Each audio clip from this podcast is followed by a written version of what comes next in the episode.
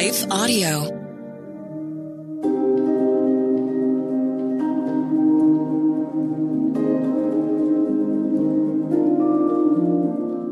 Hello. Thank you for listening to your daily Bible verse, the podcast that examines one verse each day to learn more about God and His will for us.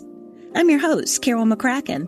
And after this short word from our sponsor, we'll continue our Journey to Christmas series with a discussion on Genesis 49:10.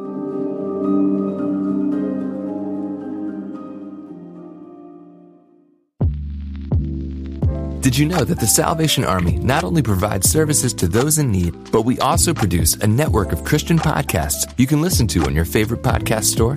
One of these shows, Words of Life, is a 15 minute weekly show featuring interviews, testimonies, Bible studies, and more. In April, we'll once again hear from author and pastor Natalie Runyon. She has created a new six week discipleship course for women to talk about community, women in leadership, accountability, and more. We want discipleship to be what's drawing people, not bounce houses. They're more likely to come back and not just to be entertained. Even in me, you know, making him have to pry it from my hands, he was still saying, but I have something better. It was because of the redeemed saying so, of telling the story of what God had done. When we point people to him, they're going to want to know him. Listen to Words of Life on your favorite podcast store or visit wordsoflifepodcast.org.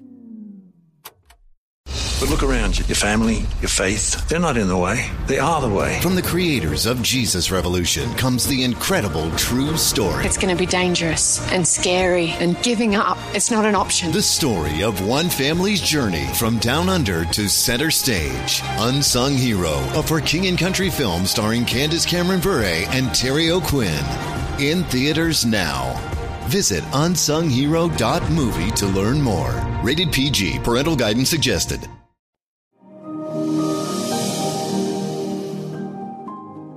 Our daily Bible verse is Genesis 49:10. The scepter will not depart from Judah, nor the ruler's staff from between his feet, until he to whom it belongs shall come, and the obedience of nations shall be his. Yesterday, Grace discussed Genesis 14:18 and Psalm 110:4, where we meet a priest named Melchizedek. He's a king priest who foreshadows Jesus' rule. Today, we'll discuss the tribe of Judah, which produced such a kingly priest, someone of the highest priestly order. When I was in the fifth grade, we had a class play I wanted to audition for. I picked a little part that I can't even remember and auditioned. Much to my surprise, they asked me to do the lead role, Queen Liliuokalani. Kalani. I approached the role with gusto and vigor, and I can still remember these lines as the deposed queen gave her swan song. Me, a queen by divine rights, sign this infamous list of lies? Never will I be such a party. Trust me, I owned it with much drama. So exactly what are divine rights and how does one get them? I know the English monarchy believes they have them too. According to the Britannica Dictionary, divine right is the right that is supposedly given to a king or queen by God to rule a country.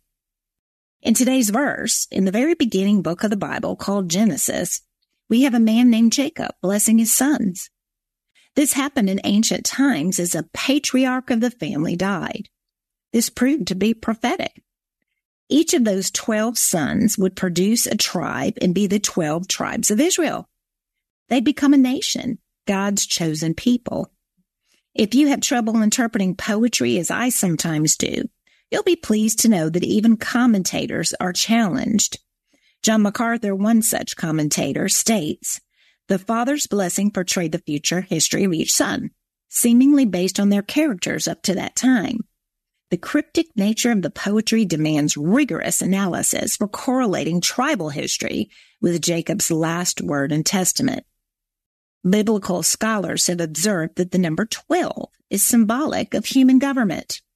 There are 12 apostles, 12 tribes, 12 hours in a day, and 12 months in a year. Yes, humans measure time and try to control that too. Of the 12 sons and tribes, today's verse deals with the tribe of Judah. This is a leadership prophecy. It will be partly fulfilled in 640 years when King David from this tribe of Judah becomes the second king of Israel.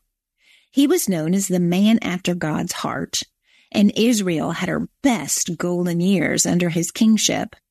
Note that our verse says the scepter will not depart from Judah. A king rules with a scepter, which symbolizes his kingship. The words, to whom it belongs, infers to him whose right it is. David lived in Judah, and the temple would be there. Solomon, David's son, would build it. God anointed David through the prophet Samuel.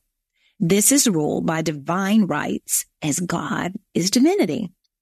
If you examine ancestry and family trees, you'll see that Jesus comes from this family line. Jesus is the son of God. He is the Messiah, translated as the Holy One, anointed by God. Today's verse is repeated in Ezekiel 21, 27. It states, the crown will not be restored until he to whom it rightfully belongs shall come. To him I shall give it. This is a repeated prophecy. The NIV study note suggests that the crown is the kingdom of Judah and reiterates that the Messiah is the one it rightfully belongs to. A king has divine rights if God has genuinely given them. But without a doubt, Jesus the Messiah will rule us because the scepter that all earthly kings hold belongs to him. As the sacrifice for our sins, our Messiah died a criminal's death. But he conquered death and sits at the right hand of God. He will come again as the priestly king. Jesus is the king of all of us. On earth, everyone's accountable to someone. A child is accountable to a parent. One who holds a job is accountable to a boss. Shareholders consider a company's performance. Our government is a democracy, but we have checks and balances built in. And even in Mark 12, 17, Jesus says, render to Caesar the things that are Caesar's and to God the things that are God's. And as long as our earthly government, in whatever form that's in, doesn't conflict with what Jesus calls us to do, we're good. But Jesus has the ultimate divine authority symbolized by the scepter that belongs to him. This divine authority goes beyond an earthly king. Jesus will have both government and religious rule. Can you imagine? All the man-made denominations won't exist because Jesus is the one true kingly priest. This prophecy from Genesis 49:10 is being fulfilled.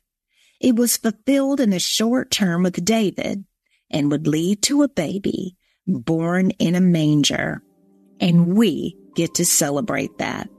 Let's pray. Dear Father in heaven and Jesus Christ, thank you for creating us. Thank you for putting us on this earth to do your purpose. Lord, you've got prophecy. You've given us prophecy so that we would have a taste of what is to come. And Lord, you are King.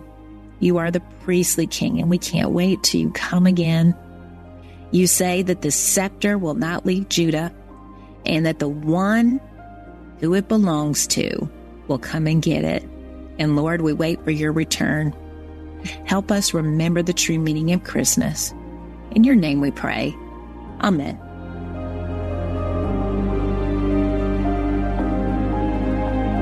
Your Daily Bible Verse is a production of Life Audio and Salem Media. If you liked what you heard today, please take a second to rate and review this podcast in your favorite podcast app so that more listeners like you can find the show. For more faith filled, inspirational podcasts, visit us at lifeaudio.com.